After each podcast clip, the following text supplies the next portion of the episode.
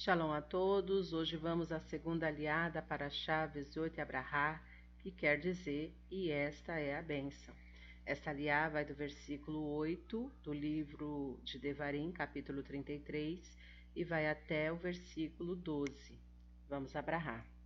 Baruch atah Adonai Eloheinu melech haolam, asher barabanu mikol hamim venatan lanoit toratou. Baruch atah Adonai, noten ha-torah. Amém.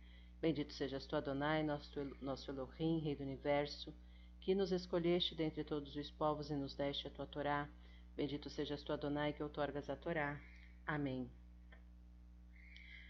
De, de Levi, ele disse: Que seu Tumim e Urim sejam com o piedoso, a quem vocês testaram em Massá, com quem vocês lutaram junto à fonte de Merivá ele disse de seu pai e mãe: Não os conheci.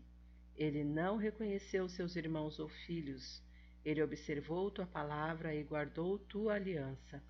Eles ensinarão tuas regras a Jacob, a Israel tua Torá. Eles apresentarão incenso diante de ti e ofertas queimadas integralmente sobre o teu altar. Adonai, abençoa seus bens, aceita o trabalho dele e esmaga o quadril e o fêmur de seus inimigos, que quem o odeia não se levante mais. Sobre Benjamim ele disse: O amado de Adonai viverá com segurança. Ele o protege dia após dia. Ele vive entre seus ombros. Baruch atah Adonai, Eloheinu melech haolam, asher natan lanu Torah temet, v'hayeu lanatah reino. Baruch atah Adonai, Noten HaTorá. Amém. Bendito sejas tu, Adonai, nosso Elohim, Rei do Universo, que nos deste a Torá da verdade, com ela a vida eterna plantaste em nós. Bendito sejas tu, Adonai, que outorgas a Torá. Amém.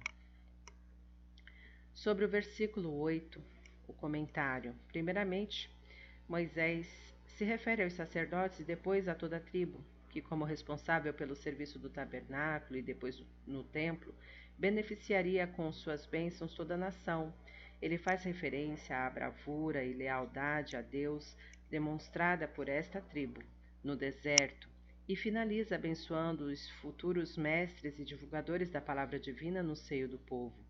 Note-se a omissão da tribo de Simão, que os comentaristas justificam devido ao pequeno número de seus integrantes que acabariam por se misturar aos da tribo de Judá e estariam, portanto, incluídos naquela bênção, ou porque os simonitas foram punidos por terem participado do triste episódio de Baal Peor.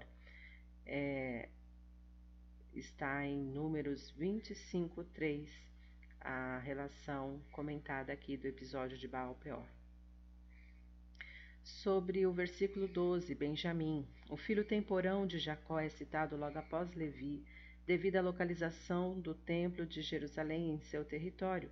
Por causa disso, habitará seguro e será protegido por Deus. Shalom a todos.